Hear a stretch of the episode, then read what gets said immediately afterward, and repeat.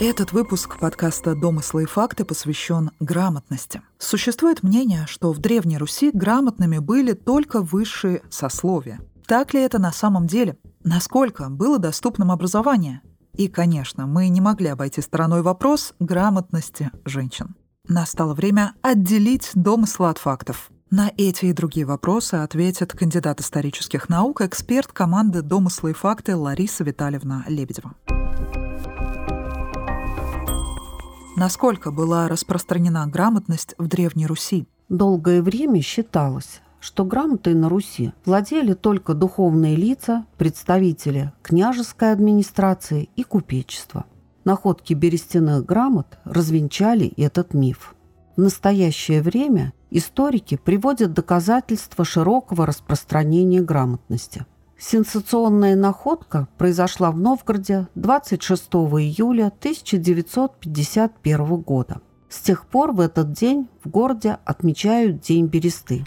Что такое берестяные грамоты? Кора бересты, на которой авторы чаще всего выцарапывали буквы специальным приспособлением, которое получил название «писало». Это металлический или костяной стержень, заостренный с одной стороны – Каждая обнаруженная грамота имеет свою нумерацию. Кроме Новгорода, записи на бересте обнаружены и в других древнерусских городах. Среди них Смоленск, Псков, Москва и Рязань. Берестяные свитки обнаруживаются в слоях с первой половины XI века по первую половину XV. Почему рубежом является XV век?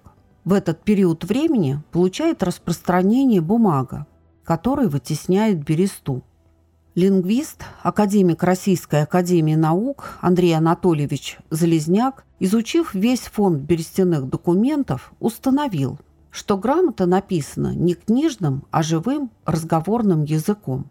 Профессор Елена Александровна Рыбина, анализируя археологические находки, пришла к выводу, что почерк на грамотах разнообразен, это свидетельствует о том, что они написаны не писцами, а самими авторами текстов. Большая часть найденных грамот – это бытовые частные письма. Они посвящены повседневным делам – торговле, взыскании долгов, например, о варке пива или выкупе коровы. Также обнаружены молитвы, загадки, школьные шутки, а вот купчие, завещания, челобитные и другие официальные документы на бересте – это, как правило, черновики.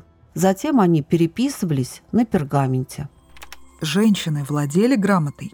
Женщины также знали грамоту. Обнаружено немало писем, авторами или получателями которых были женщины. Например, жалоба гостята, которую прогнал муж, не вернув ей приданного, или Анна жалуется брату на нанесенные ей оскорбления, просит защитить ее в суде и сама же дает советы, как это лучше сделать. Или сестра пишет своим братьям, настойчиво требуя выполнить ее ювелирный заказ. Главной грамотой, обнаруженной археологами в прошлом году, стала грамота женщины, попавшей в сложную жизненную ситуацию – берестяное письмо адресовано ее мужу, который, по-видимому, совершил серьезные преступления, и она просит вернуться его домой и нести ответственность за свой проступок.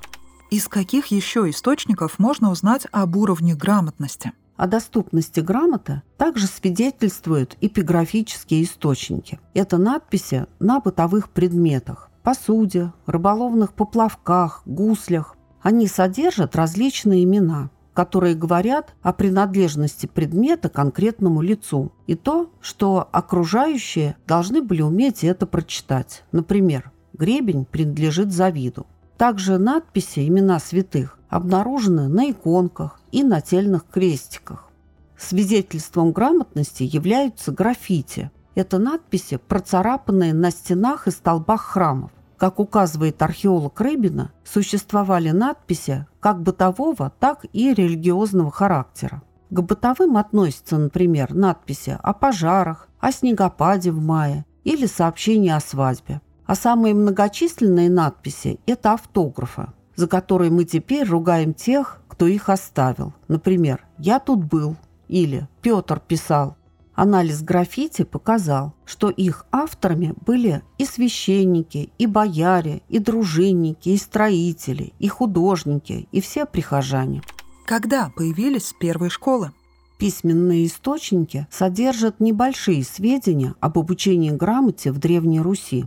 Повесть временных лет сообщает, что князь Владимир послал собирать у лучших людей детей и отдавать их в обучение. Затем Ярослав Мудрый предписал собрать детей от старост и попов, чтобы учить их читать и писать.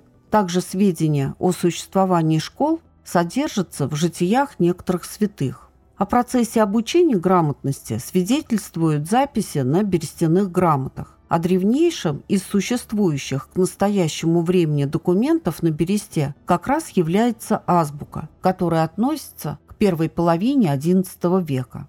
Широкую известность получили обнаруженные учебные записки новгородского мальчика Анфима, который жил в XIII веке. Это азбука и слоги. Упражнение заключалось в соединении каждой согласной буквы поочередно с каждой гласной. Также его рукой написано церковные поучения и молитвы, а рядом с выполненными заданиями рисунки Анфима. Как любой ребенок, он развлекался рисованием. Кроме обучения письму, есть свидетельства арифметических упражнений.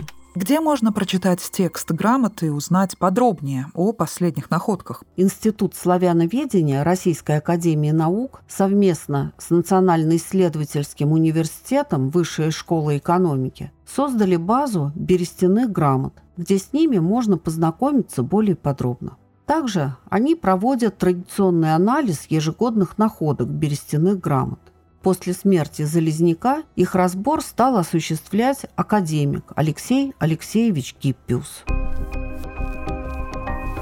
Выпуск дослушан тобой до конца. Это значит, что информация оказалась полезной. Не забудь отблагодарить нас лайком и подпиской. Ведь это совсем не сложно. А мы, в свою очередь, порадуем тебя новыми интересными темами. И не забывай, что у нас есть группа ВКонтакте подкасты Inspirit Studio, где можно познакомиться со всеми нашими проектами. Все ссылки ты найдешь в описании.